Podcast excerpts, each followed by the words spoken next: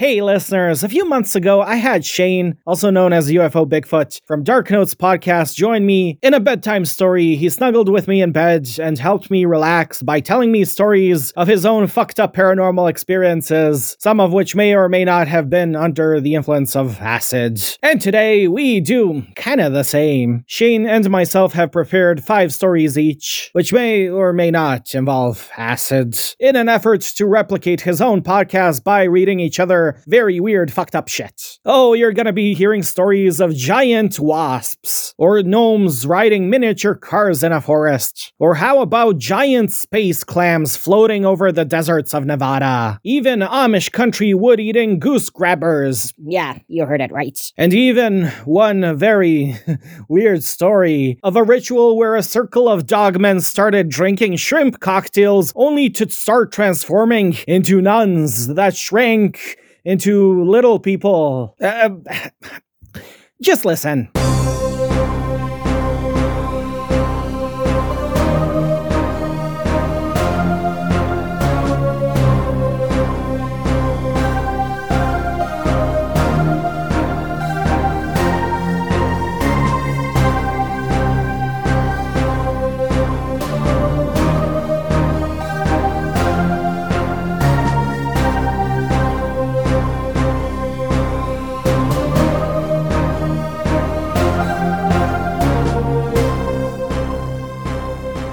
Hello, Shane. Hey, buddy, how you doing? Long time no see, huh? That's right. Yeah. So I, I wanted to kind of try doing an episode again with you without the Cosmic Joker fucking us over. Yeah. Now, uh, last time I was like replicating the way you guys recorded using Anchor. Now we're using Zoom. I'm not going to use Anchor ever again. but yeah. uh, let's try to replicate the content of the show you do. So, for my listeners, can you tell them uh, what your podcast is all about? yes, me and my friend Lisa have a podcast called Dark Notes. It's really basic, really simple. We just we're both into the paranormal and the weird and the strange. And each episode we just gather things pretty much for each other's entertainment. The podcast is just like a phone call back and forth. We give paranormal accounts and all that stuff. Oh yeah, so essentially it's story time, but like you guys don't read off of Wikipedia. You go into the Albert Rosales, you know, humanoid catalog and stuff like that. I, I have to admit though, I probably depend on Albert Rosales too much, but I really, really love his books. Yes. Yeah, I know. Um, It's very interesting, even where you guys dig the stories out. Like I, I chat with Lisa in one of your episodes. She was talking about a witness seeing some kind of ghost raccoon or something, and she Yeah. dug that out of some memoir book from from the author that has nothing to do with the paranormal. It's just some anecdotal story he, he included in in the book. Those are some of my favorites. Yeah, the we're both always been really voracious readers. Yes. So that helps. Yeah, there's actually a couple of the ones I gathered for today were from books that I read when I was 17 that just had little accounts in it that I remembered and was like, oh, I, I really like that. So. Yes, yes. So my plan for today, I told you like gather five cases or stories, and I'll gather five, and we're just gonna read them to each other, just as you guys do on your podcast. fantastic. Maybe co- comment. Um, the five I got are are five that are my kind of most favorite currently. Oh, I'm excited to Mm. hear, man. That's great. So maybe I should start with mine. Yeah. Because mine first one is very short, and the mo- further we go, the more intricate they become. Okay. And this story is something that I wanted to cover on my podcast for quite a while now, but I can't dedicate a whole episode to it because there, there's nothing to it. This is from actually Passport to Magonia from Jacques Vallée. Oh, nice. Yes, this is one of the first cases he mentions in the book, but it goes unnoticed and unacknowledged in all the other literature because right after he, right after talking about this case, he then talks about Lonnie Zamora and the Kentucky Goblins and stuff like that. So this was included in Vallée's Passport to Magonia and then in Dimensions a casebook. It was also a letter that was sent to Otto Binder and later to Fate magazine as well. I think it was published in Fate magazine in 1968, and then Vallée published it again in Passport to Magonia a year later. I love Fate magazine. Mm-hmm. Now, I wanted to search for the original Fate magazine article that featured this. I wanted to even ask uh, AP Strange because he has a back catalog of these old Fate magazine issues, but I think there's, you know, nothing to this because this is essentially a letter that was sent to multiple parties by the witness. Cool. Yeah, and the letter states, in January of 1958, I was traveling west at about 1:30 a.m. in a bad snowstorm, going to see my son who was in the army. I believe the throughway was closed and I was trying to find an exit. As I drove carefully along, I suddenly saw what appeared to be an airplane wreck on the center of the parkway. A large shape was visible, and a slim rod, at least 50 feet high, was illuminated and getting shorter as though it was sinking into the ground. So essentially, there was some kind of shape in the middle of the road and a 50 foot long rod that was illuminated Wow. wa- was uh, going into the ground. So, you know, the more it was going down into the ground, the shorter it was becoming. Yeah. My motor slowed down, and as I came closer, my car stopped completely by itself. I became panicky and tried desperately to start it as I had no lights anymore. My first thought was to get out and see what was happening, but I suddenly saw two shapes rising around the slim pole, which was still growing shorter. They seemed suspended but moving about it. They seemed to be like animals with four legs and a tail, but two front feelers under the head like arms. So essentially, like two four legged quadrupedal animals, you know, with a tail. Yeah. But they have two feelers like tentacles under their heads.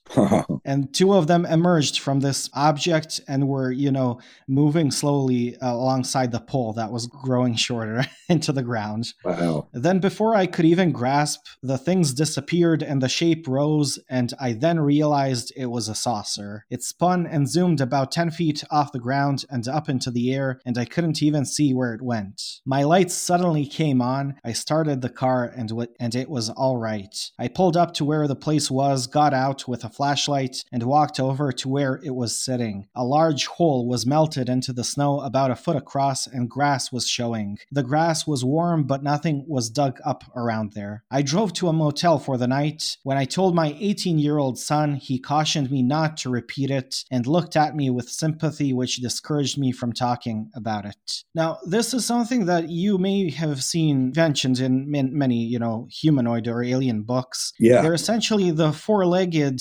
creatures with two feelers under their head. Sometimes they're uh, depicted as six legged creatures. Yeah. And the, the rods of light hmm are very interesting. I can't remember the guy's name, the guy who recorded the Sierra Sounds in Northern California hmm that was recording the Bigfoot around there at their uh, hunter camp. He would see rods of light kind of just flying around the woods. I thought that Oh was wow! So they were like w- without a UFO or anything, just rods of light. right. It, well, in that same area was Bigfoot activity and balls of light, but he Mhm. he talked quite a bit about these rods of light that were just floating around. Yes. Yeah. Well, that, that's interesting because in this case, so how other writers talk about it, I know it's mentioned in the Field Guide to Extraterrestrials. It's mentioned in some children's alien encyclopedias I have here. Yeah. They're often mentioned as Niagara aliens because they were seen near Niagara Falls in New York.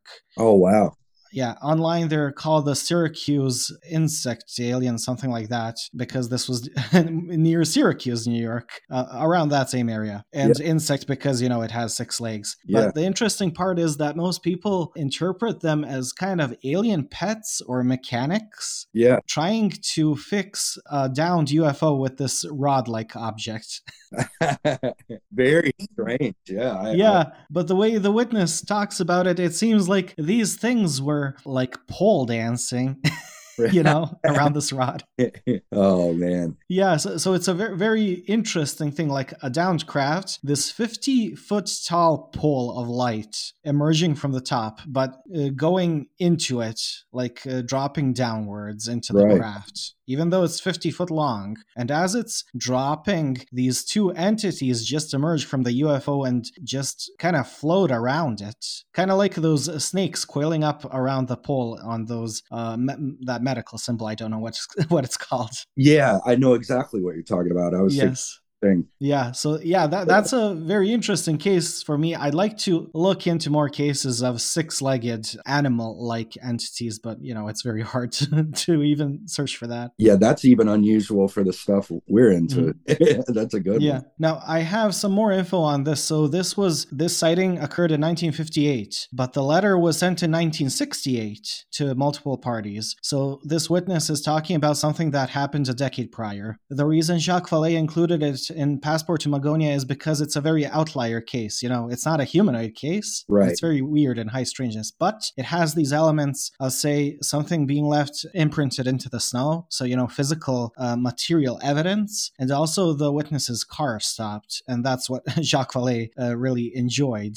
Um, oh, absolutely. He, yeah. He, he opened Passport to Magonia with this case as see, this is a very strange thing, but it left uh, physical evidence, though, you know, nobody documented it because this is just a letter about a story that happened 10 years prior. Right. From what I gather, searching online, this letter was sent to Hynek. And you know how Hynek had this pile of outlier cases. So I think Jacques Vallée stumbled upon this letter in Hynek's archives or something and was like, wow, he's keeping this outlier case away from the public. It's just a reminder how important it is to preserve these things. Yes. You know, um, and to keep these for other people to go to because something that wasn't wasn't interesting to Hynek was interesting to uh, Vallée, you know. Yes, yes, and th- I think this letter was sent to Otto Binder as well. I don't know what he did with it. You know that Otto Binder was also a ufologist, but a very prominent comic book creator. What's his name? Otto Binder. Yeah, I need to dig deeper into that. I'm, Mm-hmm. Cool. Okay, man.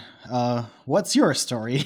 okay, this one is when I was around 17, I really got into reading Robert Anton Wilson books. He wrote about 30 books in his lifetime. And I think what he was most famous for was the science fiction novel Illuminatus. This was from a series of his nonfiction books, the Cosmic Trigger trilogy, and this is Cosmic Trigger 2. So this was a personal experience of his that involves acid and Crowleyan magic. Oh, wow. You're hitting it hard right at the start.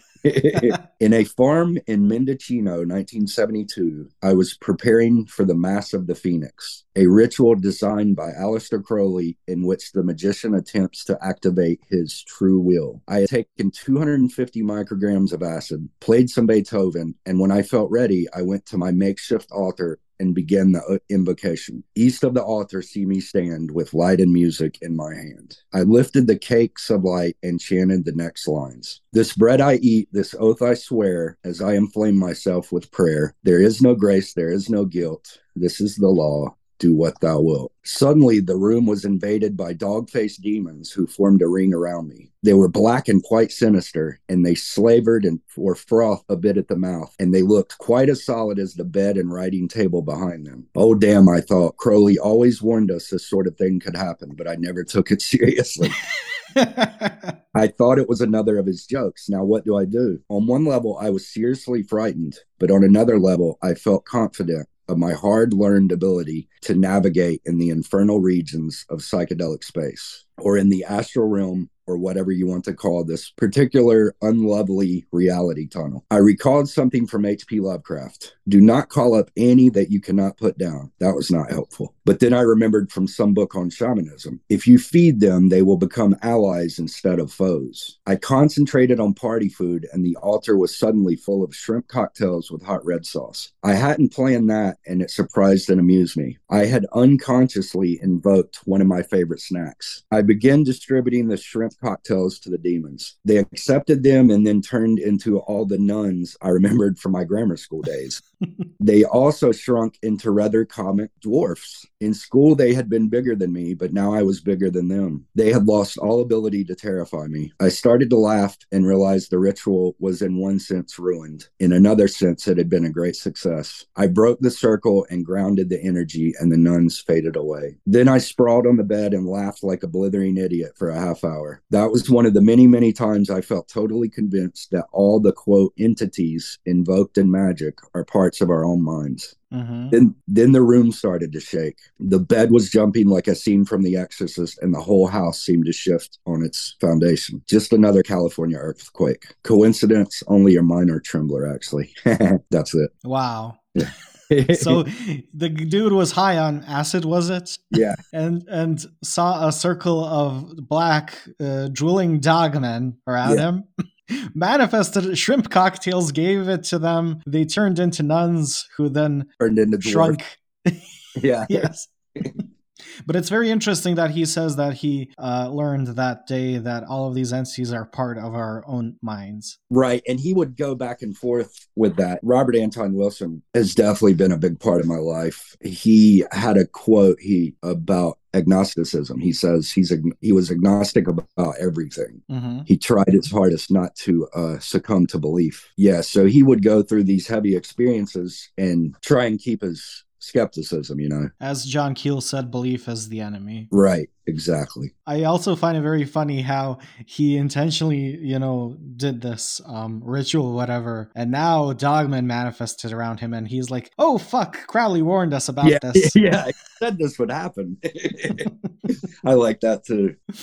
Oh man. Usually when people talk about uh, battling demonic entities, it's exorcism or, you know, saying the power of Christ compels you. Right. No, he just manifests uh, shrimp cocktails and has a party with them. Right. It, it, it it's so basic but so genius. It's like, yeah, feed them. Everybody likes snacks, you know? Wow. Okay, do, do you know about the many cases where uh, people stumble upon entities and uh, the entities are hostile towards them? Like, say, the two boys that were chased and attacked by aliens until one boy decided to give the aliens a glass of water. No, that's fascinating though. I love those. Yes, it looks like uh, there are many of these cases where food offerings to the entities kind of calm them down, uh, dispel the hostile situation. Yeah. We see this even with Men in Black encounters. If you know the uh, story of the woman in the Ohio Valley who was visited by a man in black who was uh, saying that he's some kind of um, military official. I can't remember what name he used, but essentially she offered him jello and he didn't know what to do with it.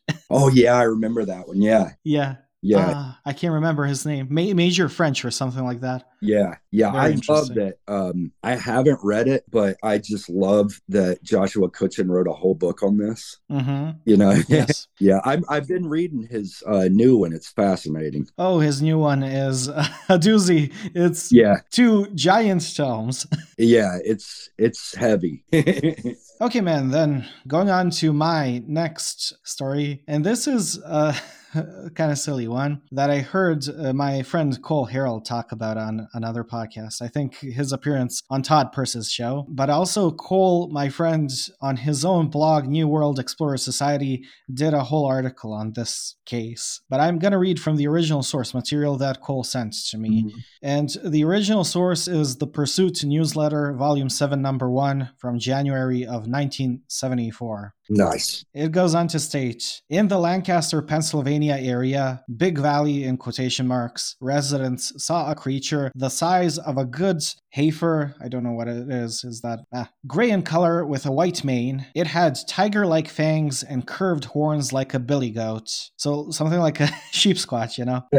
It ran upright on long legs and had long, grizzly claws. Two brothers saw the creature approaching while they were bringing in a load of hay. The team of horses bolted, and both brothers were thrown from the wagon. Neither was injured seriously. The ground was dry and hard, and no tracks were found. The next evening, another farmer was clearing weeds from a fence row near the foot of a mountain about five miles from the first occurrence. He heard a ferocious roar and turned to see the appalling creature charging towards him. At the last moment, he swung his scythe in an effort to defend himself, but it was torn out of his hands. He fled and luckily escaped with his life. This man added to the first description that the creature had three horns and a tail. The next morning, investigators found that the creature had apparently eaten all of the wooden parts of the scythe.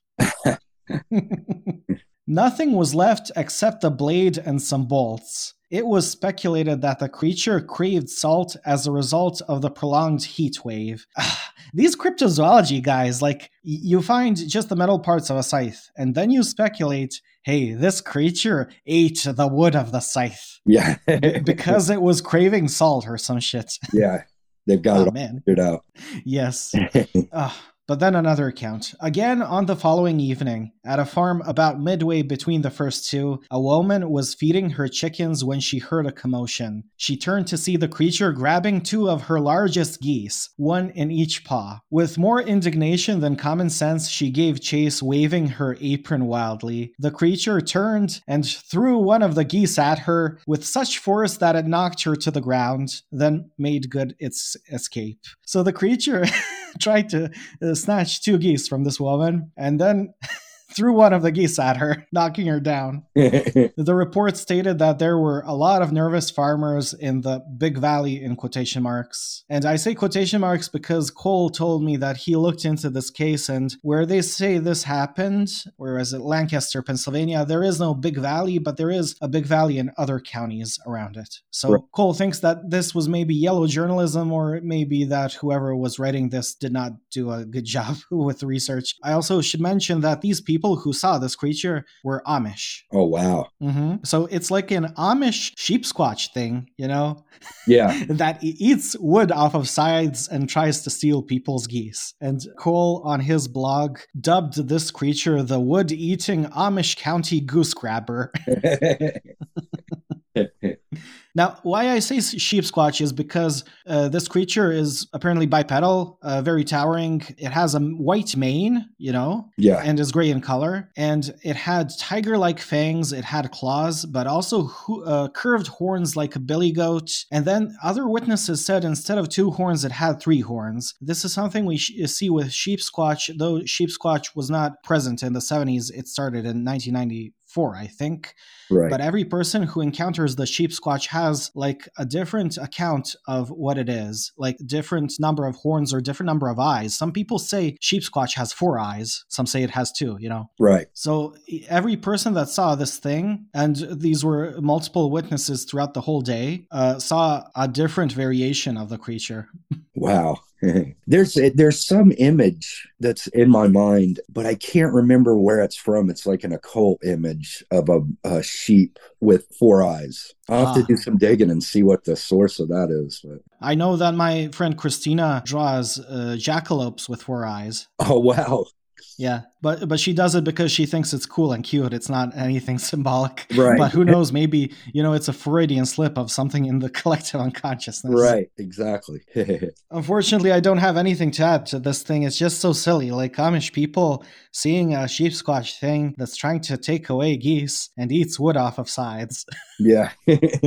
All right. I have one that kind of I became obsessed with this after I first read it and tried to find everything I could about this, but this is pretty much this is pretty much all I could find. I, I, found other things, but it just repeats this. And I even tried to get in touch with the relatives of mm-hmm. these witnesses and never got a reply. Um, for some reason, this one just when I came across it, it's like, huh, this was in Dunn, North Carolina, close to here. And this is from the book Fairies by Janet Bord. The next witness was an eight year old boy who in 1976 saw a little man not much bigger than a Coke bottle near Dunn, North Carolina. Tom Lee Barefoot was alone and playing with a toy shovel in a cornfield. Looking up, he saw a little man watching him open mouthed. He was wearing black boots, blue trousers, and a blue shiny top, the prettiest little white tie you ever saw, and a black German type hat. He ran off fast with a squeal like a mouse. Tom Lee found some small footprints and took his mother to see them. Others saw them too, including the managing editor of the local newspaper,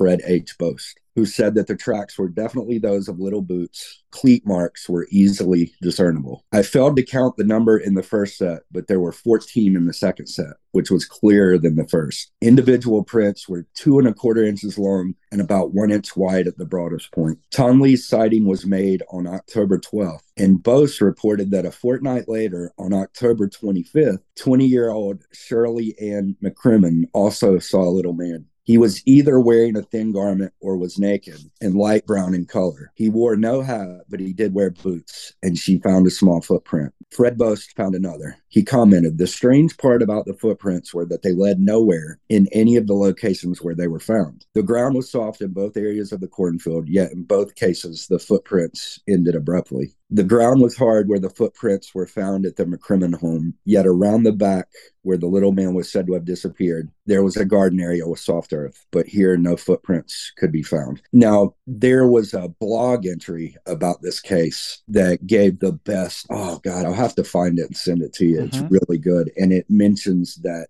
the cornfield of both of the sightings was the same cornfield, just different sides of it. Oh wow. So yeah, within two weeks of each other, but I like that one. yeah, you can send me the blog. I'm gonna be yeah. uh, linking everything in the episode description because we're we're essentially plagiarizing.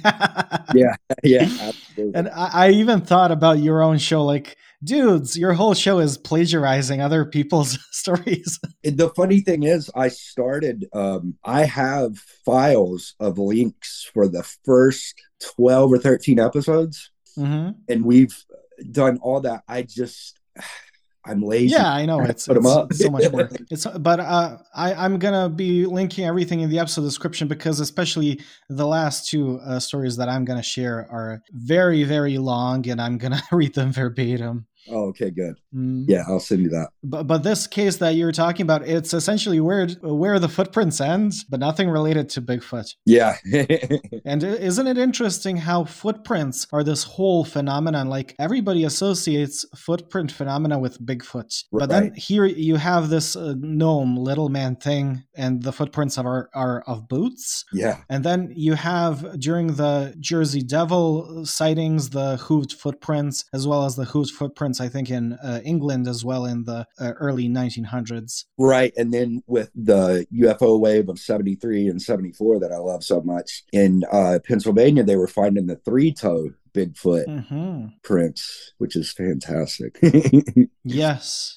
I do think that like there is something let's say if paranormal phenomena is psi, you know, if it's parapsychological in nature, if maybe the witnesses can manifest these imprints into the ground by going through these experiences. Right. Because I have heard of psi experiments where they are trying to, let's say, call upon a ghost so the ghost can imprint an imprint of its fist into wax. Now, is it a ghost or an entity doing that, or is it the people who are conducting the seance? And let's say if you're going through some kind of psychedelic paranormal experience, whatnot, are you activating some kind of psychokinesis where you are now manifesting these imprints onto the ground? Right.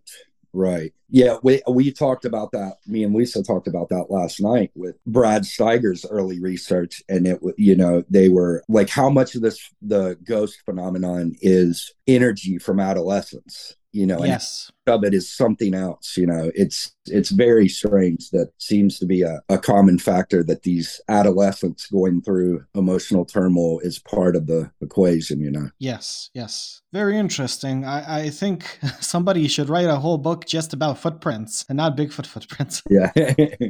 And uh, unfortunately they can't use where the footprints end yeah. as a title. Yeah.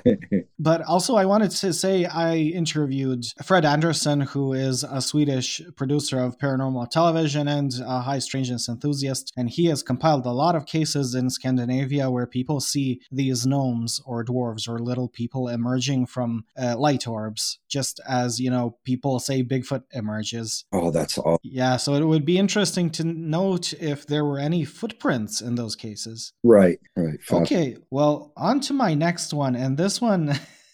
gets even more weirder and is relevant now that Nope, the movie, is a thing. I just waited for the perfect opportunity to tell this story because I don't know how else I would cover it. And this is from Trevor James Constable's book, The Cosmic Pulse of Life, but he also wrote about it in his next book after this one, which was Sky Creatures. I think it's Sky Creatures. And this was a letter that was sent by a witness and was originally published in Ray Palmer's publication Flying Saucers in October of 1959 by a witness named Don Wood Jr. Now, are you familiar with uh, Charles James Constable? No. Okay, so uh, you will be surprised by this. I'm not going to spoil anything. Uh, did you at least watch Nope, the movie? No, I still haven't watched it. I'm aware of it. I hadn't watched it. okay, th- this will maybe spoil the movie for you, but let's go on. Let's do it. I must write you of what happened to me in 1925. Remember, 25, like uh, 20 years before even UFOs became a thing. Right which I think solves most UFO reports. I have never told this to anyone, but can get signed affidavit if needed. Four of us were flying old Jenny's OX5 motors over the Nevada desert one plane was a two seater, the one I was in. We landed on flat mesa near Battle Mountain, Nevada. The mesa is about 5,000 square feet, and the walls are too steep to climb unless a lot of work is done. We wanted to see what was on top of this flat place. We landed at 1 p.m. While walking about the top of this place, we noticed something coming in for a landing. It was about 8 feet across and was round and flat like a saucer. So, this is, you know, a saucer landing landing on a flat mesa that is unreachable by foot and oh, wow. uh, sighted by two pilots who landed their plane there. And this was like in 1925 before saucers were a thing. Right. The undersides were a reddish color. It's skidded to a stop about 30 feet away. This next you won't believe, and I don't care, but it's the truth. We walked up to the thing, and it was some animal like we never saw before. It was hurt, and as it breathed, the top would rise and fall, making a half foot hole all around it like a clam opening and closing. Oh, wow. Yeah.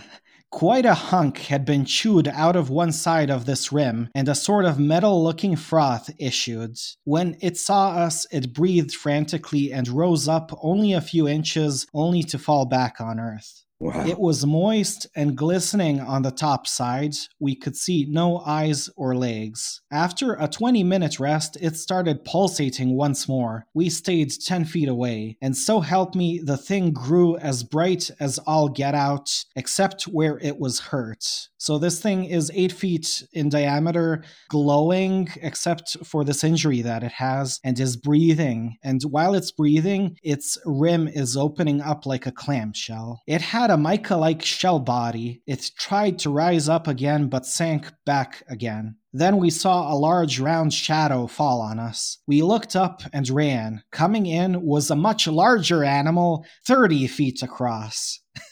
oh, wow. It paid no attention to us, but settled itself over the small one. So, this large 30 diameter animal thing uh, was floating above the 8 foot diameter thing that was injured. Four sucker like tongues settled on the little one, and the big one got so dazzling bright you couldn't look at it. Both rose straight up and were out of sight in a second. They must have been traveling a thousand miles an hour to get so high so fast. When we walked over, there was an out.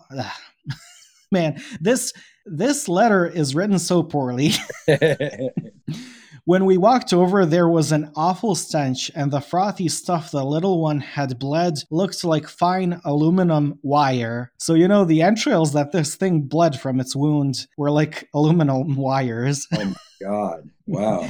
There was more frothy, wiry stuff in a 30 foot circle where the big one had breathed. The stuff finally melted in the sun and we took off. So help me, this was an animal. I have never told this before as we knew no one would believe us. I only write this now because this animal would be one big 30 foot light if seen at night. I don't expect belief, but I simply had to write. Well, I'm glad he did. This is one of the most famous cases of what is termed atmospheric beasts. Yeah. It's also known as the Nevada giant space clams. but essentially, Charles James Constable is the guy who postulated the theory that UFOs are actually animals in the atmosphere. You may know that he is famous for taking infrared photography of what he saw in the sky as atmospheric jellyfish or amoebas. Yes, yes, yes. I remember that. Yeah, yes, and this is one of the cases he keeps uh, repeating on and on in his own books. But it was originally published by Ray Palmer. Right. Now, I think uh, I saw, I have the Cosmic Pulse of Life and Sky Creatures. Uh, he contacted this pilot after the fact and verified that he is telling the same story. Yeah. I think H.P. Lovecraft had a story similar that, to that, but it was in the 30s. Maybe he took that as and ran with it, you know, for his own work. Huh, interesting. Well, yeah. this would not have been published because before because it was published in in the 50s. Okay. But may, maybe he heard the story Yeah. if this happened Yeah, in the 20s. I find it very interesting because like it starts as a UFO landing case and like this is an animal. It's opening up like a clam and breathing and it's injured and it's bleeding aluminum wire. Yeah. but the funny thing is like it's glowing. So he even says like if this thing was in the sky at night, it would be, you know, perceived as a UFO. exactly. Yeah. Another interesting thing is like this larger entity comes swooping in and attaches four tentacles to this thing and just takes it away. okay, I'll I'll do a short one. This one I know you're aware of. The Wollaton Park gnomes. Wow. Okay, I need I need to tell you, dude. Last night I was uh, interviewing Morgan Daimler for the second time for my show, and we were talking about anecdotal uh, gnome fairy cases, you know, from modern times and how they incorporate technology. And we talked about this case. oh, good. yes. Yeah, I love it. And this is just a short telling of it from the fairies book. The witnesses were a small group of about four children aged 8 to 10, and the events took place in September 1979 in Wollaton Park, Nottingham. They were in the park grounds at 8:30 p.m. when it was getting dark, but there was still some light to see by. In a swampy area with trees fenced off to stop the public from entering, the children saw around 60 little men, about half as tall as themselves. They had long white beards with red tips, though one who was positive the beards were black, and wrinkled faces. They wore caps on their heads, described as being like old fashioned nightcaps, naughty style, with a bobble on the end. They also wore blue tops and yellow tights. For most of the 15 minutes that the children spent with them, the little men were in little cars. There were 30 cars with two men in each. One child said the cars were green and blue, one said they were red, one said red and white. Perhaps they were of mixed colors. The cars didn't have steering wheels, but a round thing with a handle to turn. There was no sound of engines, but they traveled fast and could jump over obstructions like logs. The little men chased the children, but didn't catch them, although they could have. The children were sure it was only a game. They said the men did not talk but laughed a lot and looked friendly, joyful, one child said. At no time did they touch the children, nor did the children touch them. They were also seen up in the trees, coming out of and returning to holes. The children felt that they could only come out when it was dark. Despite the disbelief of their parents when told about the little men, the children were adamant that they were not making up stories. They also claimed to have seen the little people before during the long summer holiday. Their headmaster interviewed and recorded them separately soon after the events, and despite a few dis- discrepancies in their accounts and differences of emphasis, the children do sound truthful. Yeah, I I'm fascinated with this one too.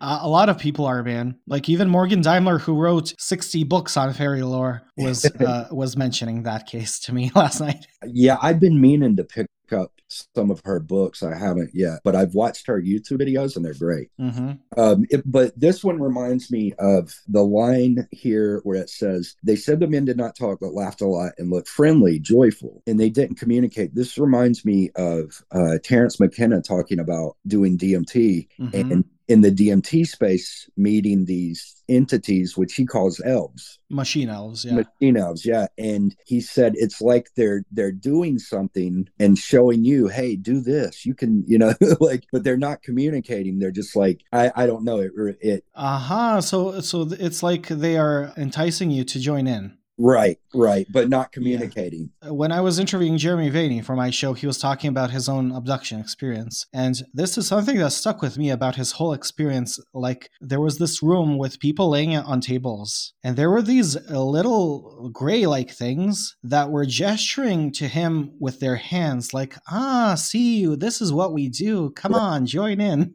Right they're not saying anything or telepathically communicating. It's like they're gesturing with their hands and acting all childish and playful. exactly that's exactly what i was saying yeah that that's fascinating Now, I brought up to Morgan Daimler, oh, she brought up actually, that with these anecdotal fairy accounts that involve technology, it looks like the fairy, fairies have technology that is behind, like a few decades from our technology. right And also, it seems, let's say with Men in Black encounters, you know, they wear clothes that are out of date. They ride retro cars. With fairy accounts, it's always the clothes is also retro or technology is retro. So I find it interesting if anybody points out that these the model of these little cars may be perceived as retro at the time. right yeah, it's so unusual. It's just it's fascinating. The yeah, I don't know what else to say about it. It's a good one. okay, let's go on to my other story then. Hey, listener! I fucked up! Uh, for the next story, we lost about eight minutes of Shane's audio, but no worries, in an effort to preserve the story because it is one of mine and we lost Shane's whole story after that. Instead of Shane's audio, I am interjecting AI text to speech voices of everything that I think Shane told me during this segment. Though, disclaimer, what you hear may or may not be what actually Shane told me. now, don't be a whiny baby, it's only eight minutes, and it's hilarious. Some of you even listen to whole podcasts which are based around interjecting shitty robotic voices for laughs. Fucking weirdos. So enjoy the next next eight minutes of comedy gold. Okay, so this one I wanted one case from your own uh, state. Is it North Carolina? Yes, it is. Okay, great, because I thought, wow, if I fucked it up and you're actually from South Carolina, then I'm gonna be an asshole. You are an asshole regardless. Okay, I don't know if you listened to my recent appearance on another podcast, uh, Bug in a Rug podcast. No, I'm afraid of bugs. We talked about this case briefly in the, that episode, but it's not, it's not a case. It's more uh, it's an indigenous legend, and it's from Monsters of the Tar Heel State: Cryptids and Legends of North Carolina by David Weatherly. Now, this story. I love that book. Okay, okay. Do you have his other monster books? No, I am very biased towards my own state. Anyway, how many did he write? He puts out a shit ton of them. Yes, yes, I think 13 by now. I have them all on Kindle. You cheap fuck. And I really love them. Now, I was searching for other sources of this uh this story and there are on the internet, but I really like the way David Weatherly wrote it. So I'm going to read it verbatim, plagiarize. Ha ha ha copyright infringement my favorite hobby. But like listeners, go buy David Weatherly's uh, Monsters of States books. You know they're they're fantastic, and every book has you know amazing cover art by Sam Shearon. That's Mr. Sam Shearon to you. So this one I talked about briefly on that episode, but let's talk about it here in depth. So, western North Carolina's Nantahala Gorge is a stunning 8 mile formation known for both its beauty and danger. Cut in the distant past by the waters of the Nantahala River, the gorge is so steep that it was once known as the land of the middle sun because daylight only reaches the bottom of the gorge when the sun is at midday between the formation's high cliffs. Are you maybe aware of Nantahala Gorge? Yes, I've been there. Okay, okay. So you probably know what it looks like. It is very wide, but not as wide as your mama. The gorgeous rugged scenery runs along US Highway 19 between Wesser and Nantahala in both Macon and Swain counties. According to Cherokee legends, one of the most dangerous monsters in the region once lived at the bottom of the dark gorge, Ulagu the giant yellow jacket. Sounds like a load of beeswax. Have you heard of the Ulagu legend before? My ex-girlfriend was Cherokee but never told me about this. Neither did your mama. Okay, this will be a doozy for you. exactly. Just like your mom. So Ulagu, which translates as leader, was a massive beast that could fly at great speed. The creature was said to be as large as a house, big enough to carry away large game and children. When it approached, the buzzing of its wings drowned out all other noise, and great winds were created by its movements. Mind you, this is a giant yellow jacket. the size of a house. The sound of its flight was akin to rolling thunder. I can't help but feel this is kind of a variation of a Thunderbird legend because, you know, it's Native American, but instead of a bird, it's a giant bee hornet thing. I love talking about the birds and the bees. For a time, the Cherokees were terrorized by the creature, watching helplessly as it swooped down and snatched up children. Hunters would attempt to follow the creature so they could find its lair. They would watch its flight and listen to the screams of its victims as they tried to follow its path path, but the beast was so rapid that they would quickly lose the trail and Ulagu would claim another member of the tribe. After years of terror, the Cherokees finally came up with a plan to find the giant's nest. They set out traps baited with fresh meat. Around the hunks of meat, the hunters tied string, planning to track the dangling string as the giant insect flew away. Now, I don't know how this would work. Like, how big of a string do you need to attach to meat to follow a giant, you know, bee in the air? I like doing it with no strings attached. Unfortunately, the scheme didn't go as planned. I mean, obviously. While the monster did snatch the baited meat, it was still too fast for the hunters to track. Hoping to slow the creature down, the hunters increased the size of both the bait and the string and tried again. After numerous attempts, the men put out a full deer as bait, complete with a long rope tied to it. This time, when Ulagu snatched the bait, its flight was slowed by the weight of its victim. Now, since this is, you know, a Native American legend, uh, and, you know, I, I can only be silly and say what's with the string and stuff, but I see like the progression of, adding more meat and more string to this thing as if you want to hunt something down, you need to offer a hefty sacrifice. You can't just give it a bit of meat, you need to give it a whole deer. You need to sacrifice your own well being, like even with fairy lore, with the fairy, fairy tithe. The giant yellow jacket flew slower and, and at a much lower altitude. The hunters pursued the creature as it moved just above the treetops, the long rope a dangling trail. The yellow jacket's flight soon led to a high ridge, and the hunters watched as the creature vanished into the side of the cliff opposite their position. Ulagu was nesting in Nantahala Gorge. The determined Cherokee warriors climbed down into the Great Gorge, then up the opposite side. When they approached the monster's cave, a great wind blew from inside. The rush of air was from the beating of the giant yellow jacket's wings. Peering inside, the hunters saw the top of the cave. It was covered with a thick comb that had numerous chambers. The cave was also filled with thousands of normal sized yellow jackets, the giant Ulagu's offspring. With both the yellow jacket and so many normal sized ones inside, the hunters couldn't enter the cave lest they be stung to death. But there was another way. They would fill the cave with smoke to destroy the beast. Smoke weed every day. Also, this is a reference to the meme. We do not condone drug use. Isn't that right, Shane? The Cherokee men gathered brush and wood and built a massive fire at the cave's entrance. They fed the fire over and over, filling the cave with thick smoke. Ulagu was killed by the smoke, as were many of the normal sized wasps. A few escaped, heading for the woods where they spread and multiplied. Cherokee legend says the insects spread around the world and that modern wasps are their descendants. The cave where the warriors killed Ulagu is still known as uh, Tsugagunyi. that, that's the best I can pronounce it. Don't make fun of accents, you ignorant prick, mate. Let me put an extra shrimp on the barbie for you, mate. Or where the yellow jacket was. So th- that's a legend about how yellow jackets came to be. And uh, as you can see, it's very akin to even like uh, Greek Norse mythology, this like a whole tribe battling this giant beast.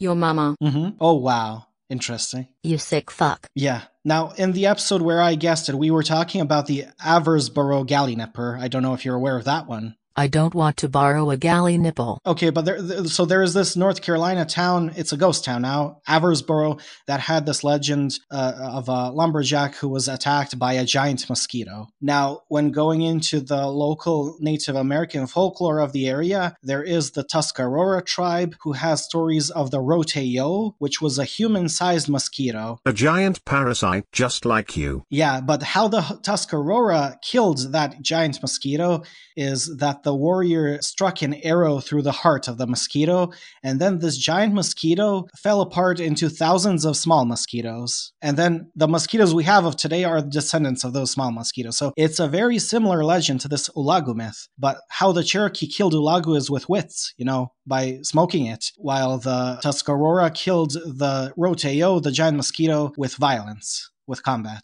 So I, I find it fascinating how, you know, two different tribes from the same area have very similar legends, but take a different spin to it. And uh, they both are kind of like origin stories of how a certain species of insect came to be. Okay, man, we can go to your. Well, you fucked up the recording, so now we need to skip my amazing psychedelic story that will never be heard in public because drugs are bad.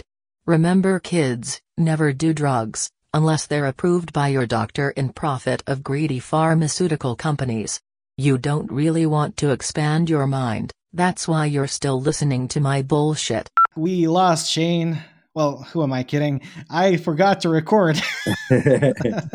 I'm recording locally and w- with Zoom with Shane. So locally, my Ulagu story was recorded, and that's why you did not hear Shane's reactions to the story. But Shane shared a whole interesting story of a guy going through a time slip that was kind of like a DMT experience where he was born, lived a whole life, and died. And we went into the, this intricate conversation about consciousness and the uh, how we are all, all tapping into something collectively. And I realized we were not even recording. oh man! So looks like that conversation was meant to be private between me and you. yeah. Well, we can go to your next story, the long one. Okay. This is one of my favorites. You know me. I love the Bigfoot in conjunction with strange lights and craft stories. Oh yeah. Ah man, I, I should have known that you would leave that one for, for the end. And I was thinking whether my last story should be a Bigfoot one, but I thought, okay, no, I'm gonna do something else. okay. so it's good that you're you're um, ending with a Bigfoot story. Yes, absolutely. This one is just mind boggling to me. It's, of course, from Silent Invasion by Stan Gordon. And this was one of the, in the intense UFO wave of 1973, 1974. And this was Pennsylvania. February 6, 1974. Fayette County, 10 p.m. The state police barracks at Uniontown received a call at 10:55 p.m. from Miss Marks, the daughter of Miss Ham, concerning some strange occurrences that had just taken place a short time before. The location of the occurrence was a remote rural location close to Ohiopyle. The state police dispatcher took the information and contacted a trooper by radio to respond to the scene. Also, the officer in charge was notified of the occurrence. The dispatcher knew from Miss Mark's voice that something had frightened her, and he did not laugh at her strange account concerning what she described as the shooting of creatures from a spaceship. It was during this period in history that the United States was experiencing a natural national trucker strike. Gas rationing was in effect and there was some shooting violence on the roadways. Due to this national emergency, the National Guard was backing up the state police in Pennsylvania. Along with the trooper, one National Guardsman also responded to the location. When the pair arrived on the scene, the strange activity had ceased. The trooper learned that a strange lighted object out in the woods had departed a short time before his arrival. They interviewed the witnesses and searched for evidence. The ground was frozen from the cold temperatures and no footprints could be found. Another state trooper and two additional National Guardsmen also arrived on the scene to assist. The primary state police investigating officer told me that both witnesses appeared to be reliable and one woman was visibly shaken. What convinced the investigators that something odd had taken place was the way the animals were reacting when they arrived. Between Miss Ham and the Marks family, there were a total of four dogs at that location, including beagles, a bird dog, and an Eskimo Spitz. The investigating officer told me how all four dogs were physically shaking, hiding in their housing, and would not bark at all. One officer tried to physically move one of the dogs from inside of its cage and it would not respond at all. Their horse was also unusually nervous at this time. That animal generally runs for its oats to eat when they are put out, but had to be physically taken to a barn for its meal. Even then, it would only take a bite and then run off, which was not its normal behavior. The horse was also frequenting a section of the barnyard that it would never normally visit. So the animals are totally freaking out.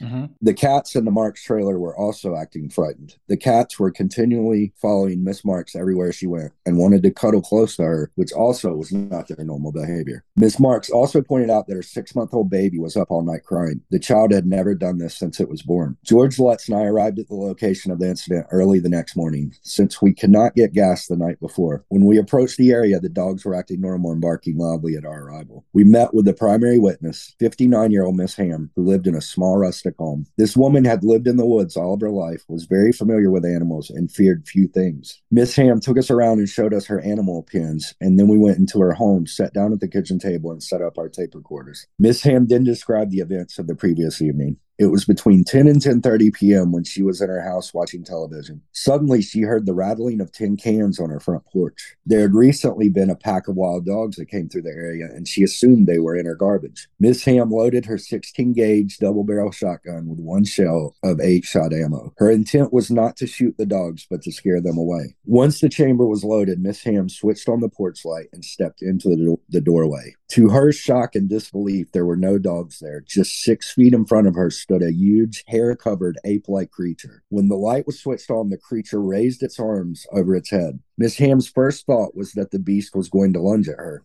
She fired her shotgun at the creature's midsection. At that moment, the creature physically vanished in a flash of light. Miss Ham said the flash was very bright and was like the flash if someone was taking a picture with a camera. When the creature was seen, there was no sound or smell detected. Yeah, but but she she shot the creature and saw a flash, and it's like, oh, the Bigfoot flash. No, it's not my gun. Yeah, yeah.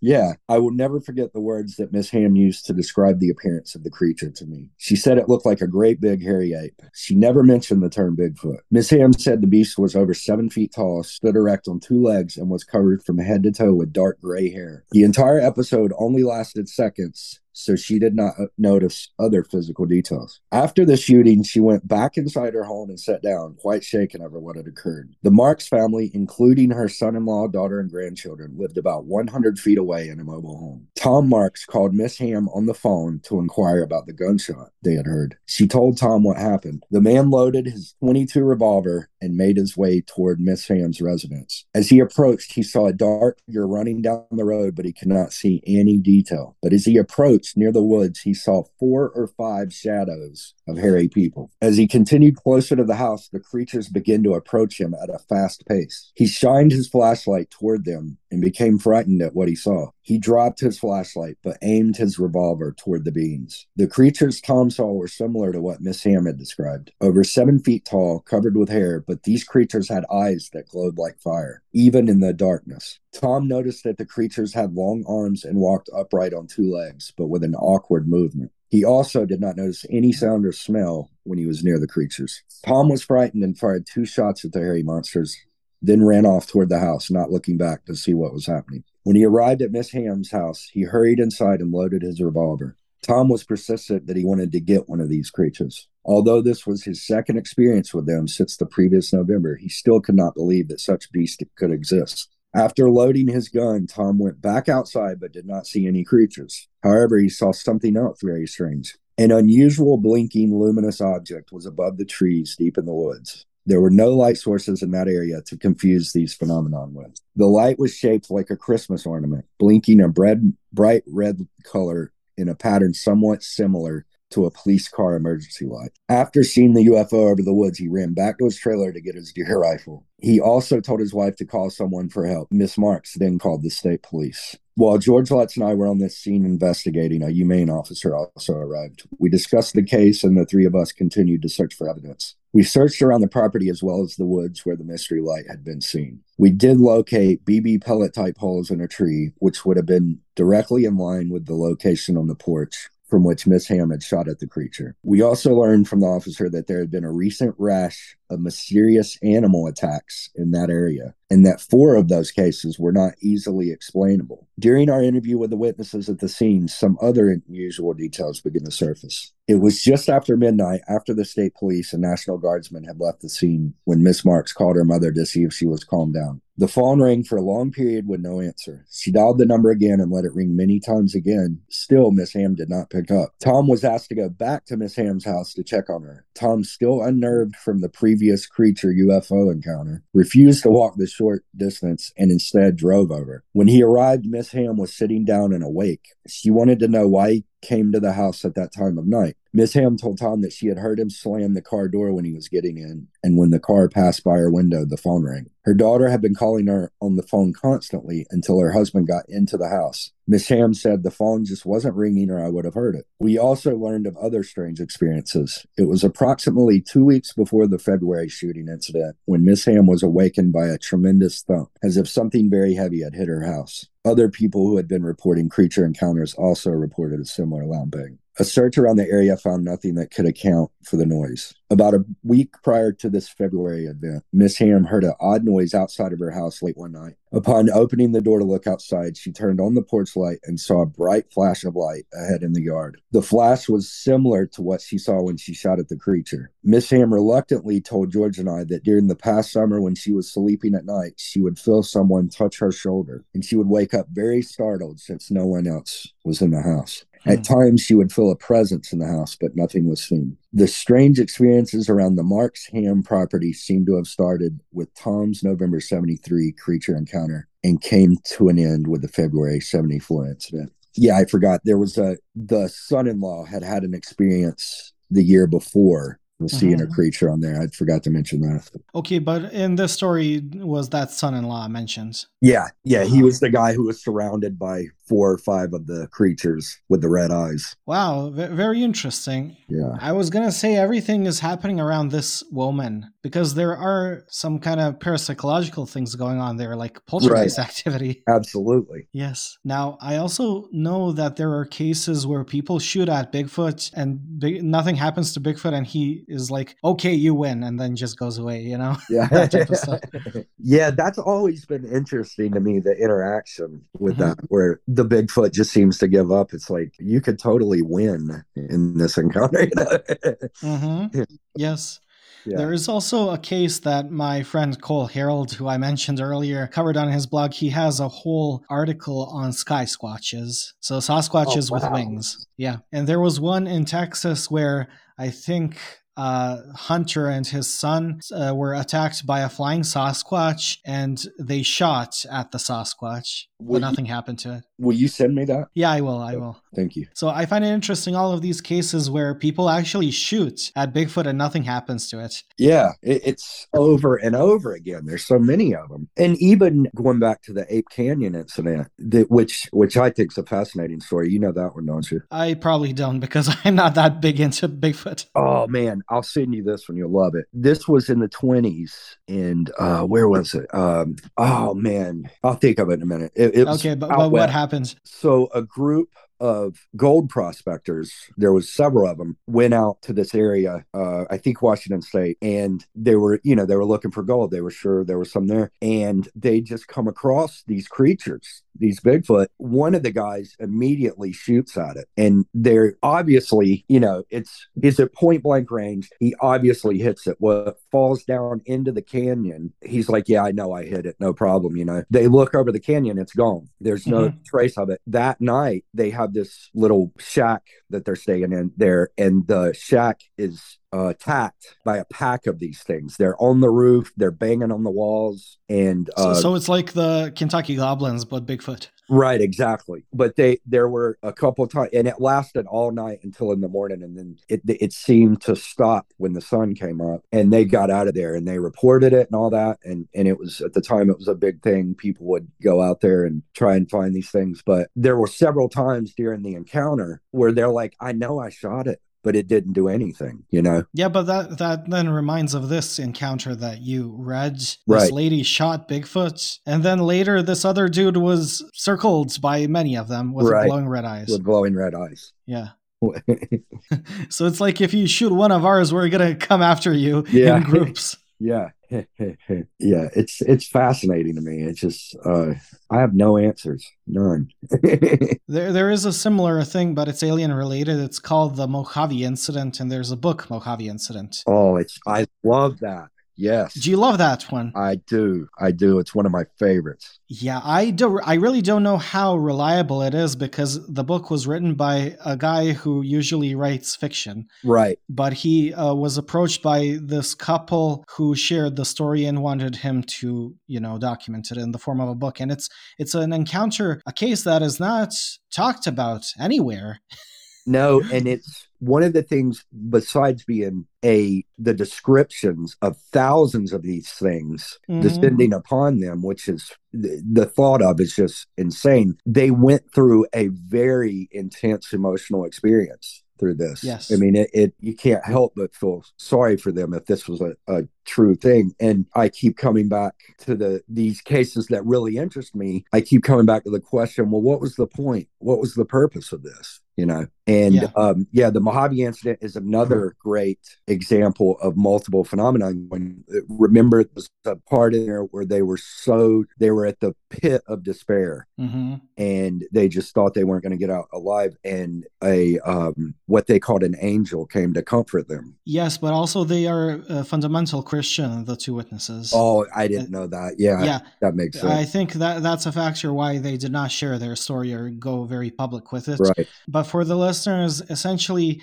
a married couple went to celebrate, I, I don't know, their anniversary or something Right. uh, in the Mojave Desert in a trailer in the middle of nowhere. yeah. And they were attacked by thousands of aliens descending upon them. Yeah. It's like the Kentucky Goblin incident, but like thousandfold.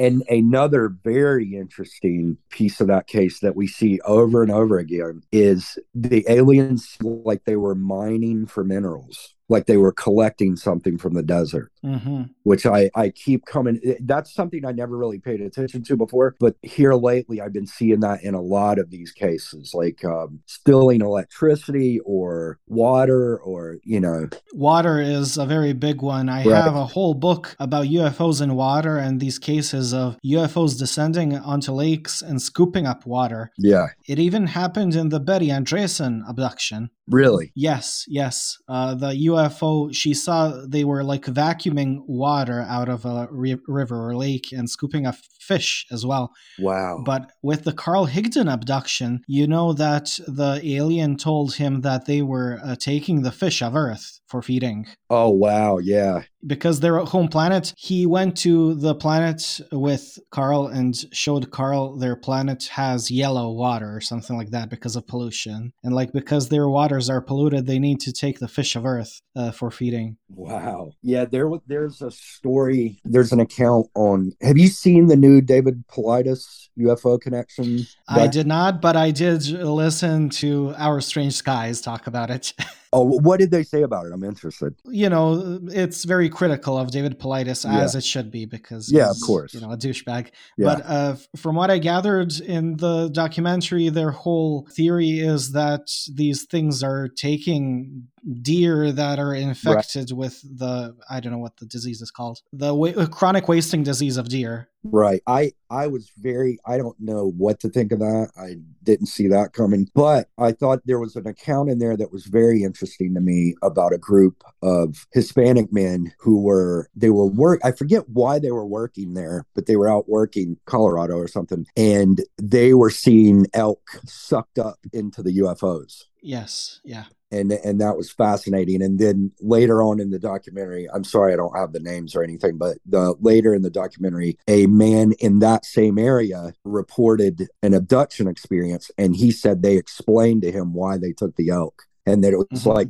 the same they were saying we come and we take it for our planet and Yeah, and even Carl Higdon's abduction was a part of that documentary, and I think when when they found him and he w- went to the hospital, he was constantly saying they took my elk, something like that. no that i'm sorry that's the one i was thinking of carl's carl's Uh-huh. Yeah yeah and um there i've put that book in my amazon cart but i haven't ordered it yet the i oh, okay, but but the, the the other encounter you're talking about with the with the Hispanic man, I think that that's not the Carl Higdon abduction. That's something that happened earlier. I think. right that was that was just yeah it wasn't related it was just i Yeah. think it was in the same area Yeah, yeah. It, it was basically two guys seeing a UFO, a tractor beam, an elk. yeah yeah i liked it and i like i everything david paulides puts out i enjoy it i don't necessarily agree with him on his um conclusions and i and you can definitely tell he's got a massive fucking ego Mhm. but besides that i di- i dig his stuff i can take his stuff and not you know Oh yeah, I like my friend. I think Fred Anderson tweeted a few times. He likes those documentaries because of the scenery. Like, there's no other documentary where you had these cool drone shots of national parks. absolutely there's some and, and sadly, you, you need to get that content from such bullshit as David Paulides. right and and i i'll forever be grateful to him for i think it was his missing 411 the hunted documentary was what introduced me to the ron morehead and the sierra sounds. Yeah. i had never heard of that before and and that's i'm totally fascinated with that. And i think that section of that documentary this was just incredible. It was so good the Mhm. Ron Morehead stuff. It's it's been a rabbit hole I've enjoyed going down. And just a side note about that, there you know I'm a record collector, right? Yeah. Ron Morehead and those guys put out a seven inch record in 1974 of those Sierra Sounds. And Wow. it is, imp- I have been trying to find it for two years. I've never seen a copy. I've never even seen a picture of that record, but it is one of my most wanted records. And I'm constantly trying to find it. And I still haven't found one. I'd love to get a hold of it. you remind me now of the X Files. They had an episode where, like, the Holy Grail could be a cup or something. yeah. Has these grooves like a record that recorded the voice of Jesus uh, resurrecting Lazarus. Oh, that's great. I love it. Oh man. Well, to be frank, for my last story, I left it very uh, spicy because I know you love in- uh, sexual encounters with otherworldly entities. I do. Now, I had another story that I planned, but thought not to do it because it is essentially a woman having an encounter with Bigfoot. While she was attempting to shoot it, she saw that it had an erection, and then, you know, comedy ensues. Yeah. And it's a whole tabloid story, and I thought maybe it would be, I don't know, sexist or Too something much. to read it. Yeah. but I know I you'd enjoy stories. it. yeah. But since I know that you love David Huggins, I found something very similar, very interesting, and written in a very gonzo style. Oh, wow. Yeah. Cool. So, what I'm going to read uh, provides a lot of insight into a different culture, into how people use these sexual encounters with entities stories to kind of uh, escape the shittiness of their life uh, and stuff like that. Yeah. Okay, so what I'm going to read is not necessarily the case, because the case was most well documented in China, and I don't. You know, know the language or have access to the original material and TV appearances of the person. Right. But what I'm reading is a more uh, gonzo journalistic interview and interpretation by the journalist of how the story impacted the person's life. Because I find it very fascinating and something that we do not often go into when talking about people such as, let's say, David Huggins uh, or uh, Antonio Villas Boas, you know, Yeah. who had these sexual encounters with entities and may provide us more of an insight into just what forces people to share these stories. Right. So this is from the Huffington Post. It was released on April 6th, 2015, and it's titled Meet the Chinese Lumberjack Who Slept with an Alien. So, you know, very tabloid-esque title, Right. but the article is very good and very gonzo styled. It's by Michael Meyer, who is the author of In Manchuria, A Village Called Wasteland and the Transformation of Rural China. All right. It start it starts off with a quote like if you can't find me Meng Xiaoguo said over a cell phone whose signal faded from its isolation just head to the last house on the logging commune lane or ask anybody who's around everyone knows the first Chinese person to allegedly be abducted by aliens with its surging economy China is summiting once unseen heights in world rankings millions of English speakers almost the most millionaires and actually the least frugal tourists. Yet, despite being slightly larger in area than the United States with four times as many people, China trails far behind when it comes to visitors from outer space. To date, only one Chinese person, lumberjack Meng Xiaoguo, claims to have slept with one. And I hope I am pronouncing his last name correctly because ZH, I think, is. Uh, I first visited Meng at his home on the Red Flag logging commune, set among the remains of a forest in China's far northeast, an area historically known as Manchuria. Chinese characterize Northeasterners as big hearted, industrious, and sometimes a bit touched in the head.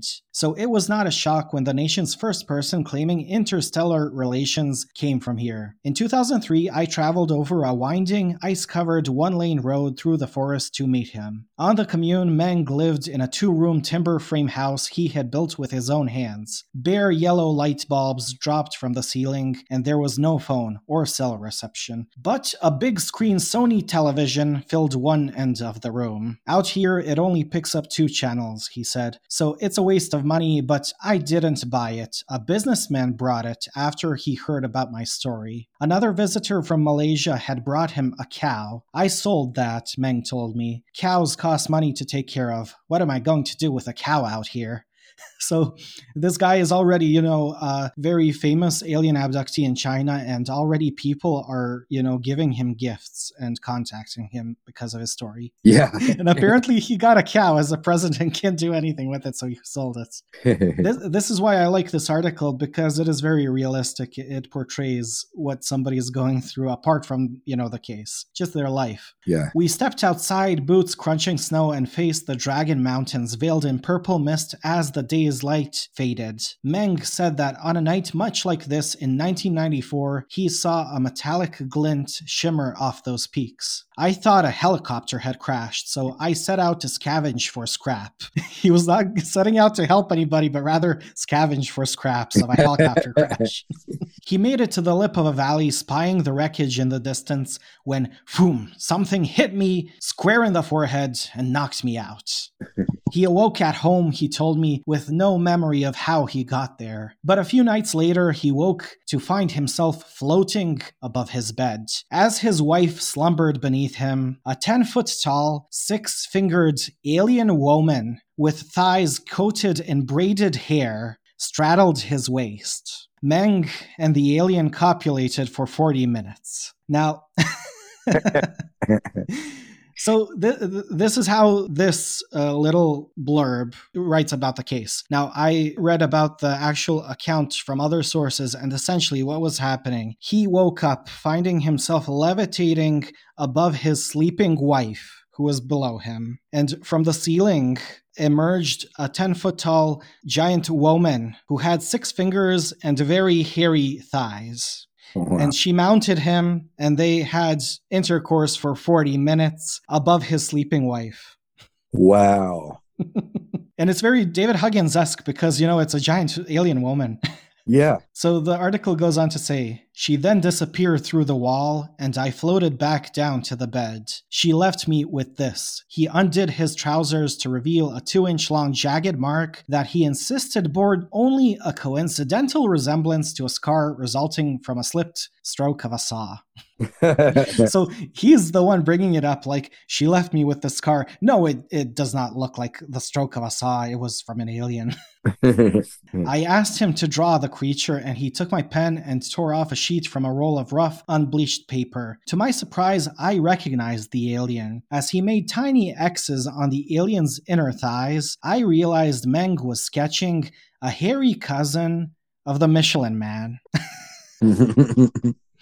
His smiling, puffy white face waved from atop an auto repair shop at the base of Red Flag Logging Commune. So, you know, he was already aware of the Michelin Man because he was seeing it around this commune all the time. I thought of that and the empty crates of five star beer stacked just outside Meng's front door and the remote loneliness of a Northeast winter. But Meng told the story calmly, not in a desperate or pleading tone, cajoling the listener to believe. I kept my deductions internal and he suggested we go outside with his kids and light the fireworks I had brought for them. That night I slept fitfully on Meng's bed while he took the couch. In China, the government monitors faith in anything but the Communist Party, but an expression of belief in extraterrestrials is permitted, as it falls under the purview of astronomy and the scientific socialism the party supports. A ufology journal has a circulation of 400,000. That's probably a Chinese UFO journal. Yeah. And the UFO associations across China boast a collective 50,000 members. China UFO Research Center has held annual conferences before splintering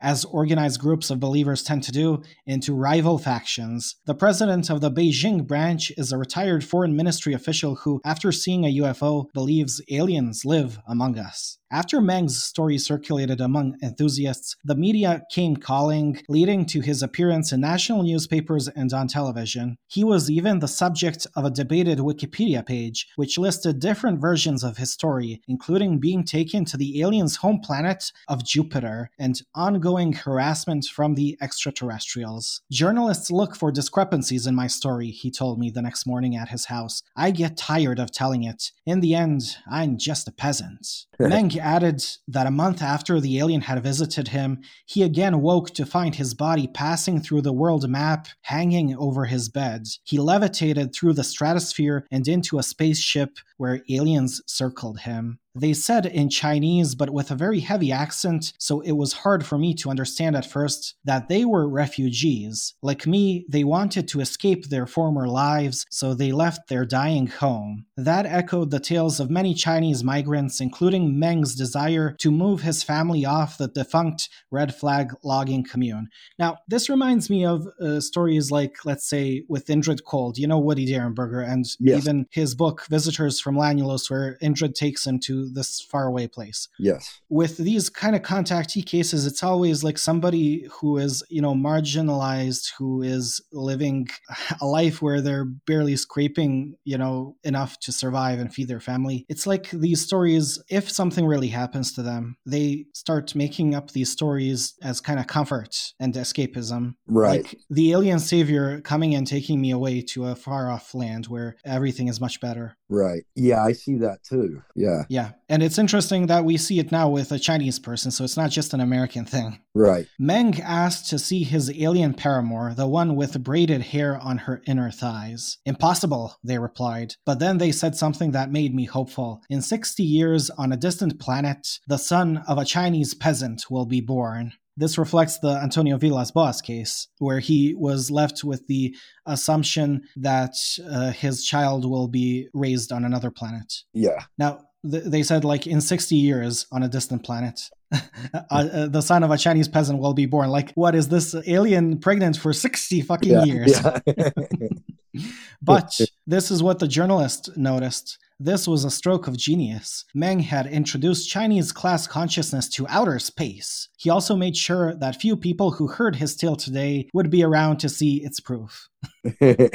And while my Northeastern born wife declared his story a lesson in the art of Northeastern bullshitting, the story was also an example of self invention, transporting Meng, his wife, and children from the last house on a logging commune lane to a metropolitan campus after a university official reached out and offered him a job. nice. When I sought him out there when researching my book In Manchuria, a village called Wasteland and the transformation of rural China, in Harbin City a decade later, he again told me to head to the last building on the lane or just ask somebody where it was. Everybody knew the first Chinese person to be abducted by aliens. There he stood in full grin. I am very happy to work here, he said. It's quiet, I'm in charge of the boiler and watch the steam pipes. It was a better job than felling trees, which were now protected. His co-workers at Red Flag Logging Commune had either left or stayed to farm soybeans. Meng wore a clean white tunic, slacks, and loafers with short black hair pushed neatly to the side. He looked thinner, healthier, and just as earnest as before, but he was tired of retelling what became known as the Meng Xiaoguo incident. Talking with him is how I imagined it would be to interview a former adult film star embarrassed about his past.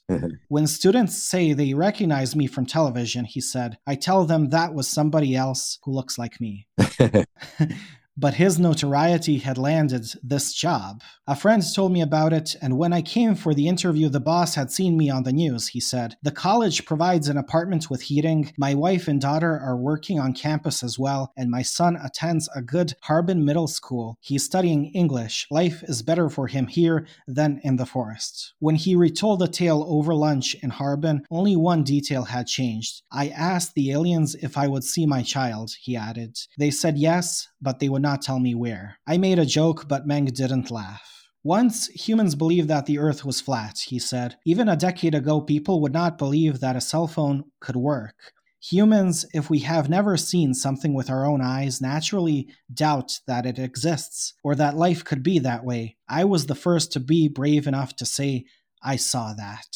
But you know, Meng said, nodding collegially. He looked directly into my glasses, which in the bright northeast sunlight reflected his own face, and concluded, When you live up here, you see strange phenomena all the time. And that's the end. Nice. I find this very fascinating because the guy had allegedly a sexual encounter with an alien. Then it went into this whole contactee route, as we see, let's say, with Woody Derenberger and other contactees who have this one off experience with an entity. Right. And, and not always sexual. Like, okay, but we're, if we're talking about sexual, let's say David Huggins, you know, Right. and then it goes into how this actually helped him in his life. Because f- from telling this story, people who are interested in this stuff, who are enthusiasts of the alien nonsense, actually helped him out, and he even landed a better job, Right. which helped him and his family. So, is it that people who who have these kind of contactee experiences kind of make up these stories to gain recognition, or is it that something actually happens to them to force them out of a bad place in their life? Like maybe he really had some kind of experience right. and the experience forced him to share it and to be uh you know celebrity for for a brief moment until he was noticed enough for somebody else to draw him out of the misery of his you know existence uh, into a better life Right. I'm not sure, but I'm glad it worked out for him. And what a yeah, that's that's fascinating. the um, I wonder if he had all that in mind when he shared it. I don't I don't think so. Like Yeah. the more I I ponder over this, the more it seems like real genuine phenomena actually happens with people. Yeah. But oftentimes we see with people like okay, initial phenomena can be scary and traumatizing, but eventually it leads to good things in life. It transforms them. And it's like this shamanic process. He is imprinted by this sexual Yeah. encounter with an alien. He starts talking about it. He receives recognition by other people who are interested in this stuff because there are, you know, a lot of businessmen who are interested in this stuff but keep it quiet. They contact him and help Right. him out. And in the end, he uh, became better off. He found a better job. He started supporting his family. His son is studying English in, in a good college, all because of this experience. It it would be interesting to take to somehow study contactees who had had these experiences and didn't talk about them hmm and kind of compare to see if they if they had negative outcomes because of that because of not talking about it you know Yeah. Yeah. It would be very interesting. Yeah. I know Antonio Villas Boas was, I think, later on became a lawyer or something. Like he was very successful in his life. yeah Um, David Huggins, I would not say he's very successful, but I mean, as an artist, he is. And he's making money now via his art and his story. absolutely and his art's Yeah. great Yeah. So it, it is like the phenomenon can sometimes force people into becoming mini celebrities, but forcing people who live on the margins who are not in a good place in their life. Like Right. Antonio Villas Boas was just a farmer. His encounter was while he was, you know, tractoring the field of his farm. And he ended up becoming a very famous person in these ufology circles and becoming a lawyer himself. David Huggins, does he work in a deli or something? yeah but he's got a great vhs collection have you seen that documentary I, I have to see the documentary Oh, because I'm great. planning to maybe do an episode about him. yeah yeah if you do uh let me know because i'd love to uh hmm hear your thoughts on it Oh yeah, oh yeah. I, I need to do a lot of research, uh, and I'm planning to maybe do it with Cole because Cole wrote like a 24 page article just on David Huggins, and he is uh, Huggins' biggest fan. oh wow Yeah.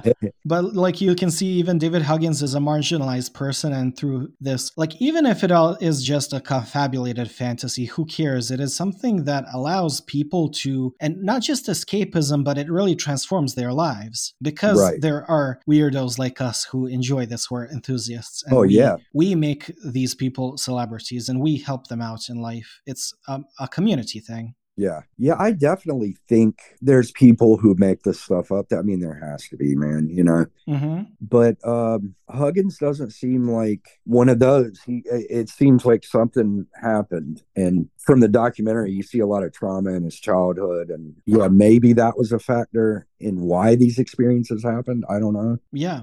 Yeah. Exactly. Yeah. It would be very interesting to find out. Just, I was never into the contactee stuff because, you know, when you uh, first start getting into the Fortean and especially the UFO alien stuff, you're you're you're all about, let's say, the reality of of these things, if it's real or not. So when you read these accounts of like a guy having sex over his sleeping wife with a ten foot tall, six fingered Yeah. alien woman with hairy thighs, or David Huggins uh, encounters with so many various entities yeah. or uh, let's say Betty Andreasson meeting a phoenix that burned before her and turned into a gray worm that communicated with her. Right. You can write that off as just bullshit and fantasy, but the fantasy is the important thing here. What what perpetuates the fantasy? What forces people to have these experiences that are so wild that nobody would believe them? Right. and how it impacts their lives because a lot of these people are transformed.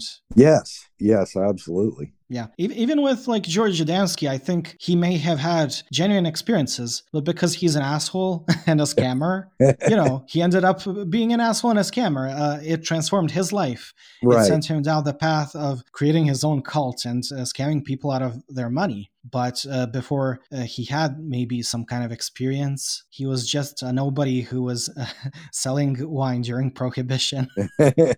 yeah, what a great perspective. I, I really yes. That last one. Yes, and uh, this is why I like gonzo journalism because it gives us insight into all the things going on around the witness and not just the case and whether something is real or not. Right. Um, a few months ago, Rob, Rob Christofferson of Our Strange Skies did an episode where he read an article just like this about a lawyer in New York or New Jersey who had a mantis encounter. Now, when you read this case in every alien book, they only focus on the mantis, you know. yeah. But the mantis is the least interesting part of the story because the whole article is gonzo journalism is about how this inf- influenced his life, how he, as a lawyer, could not talk about it, especially in the workplace, how he could not go to a psychiatrist to talk about it. And by the end, he needed to go to Bud Hopkins. Yeah. who who is also not a good person to go to, um, and especially if you have anything that is not gray related. yeah.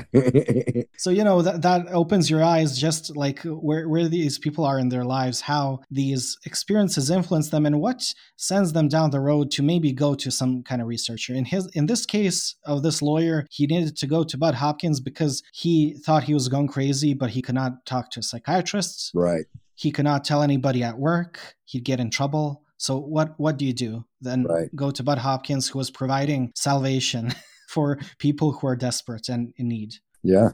So yeah, man, this was a, a very interesting episode.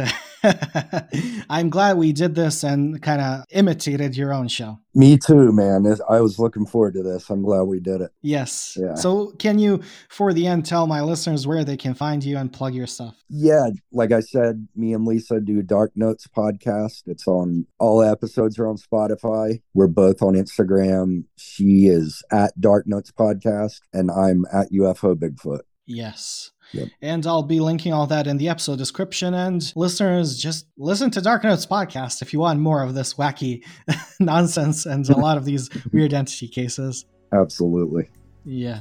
So, Shane, until next time, I'd really like to do this again because there are so many cool cases that we can just share with each other. Oh yes, I'd love Yeah. to. We, we should maybe get Cole on board because he is the guy who really digs deep into these one off Oh. cases. Yeah, I'd love that.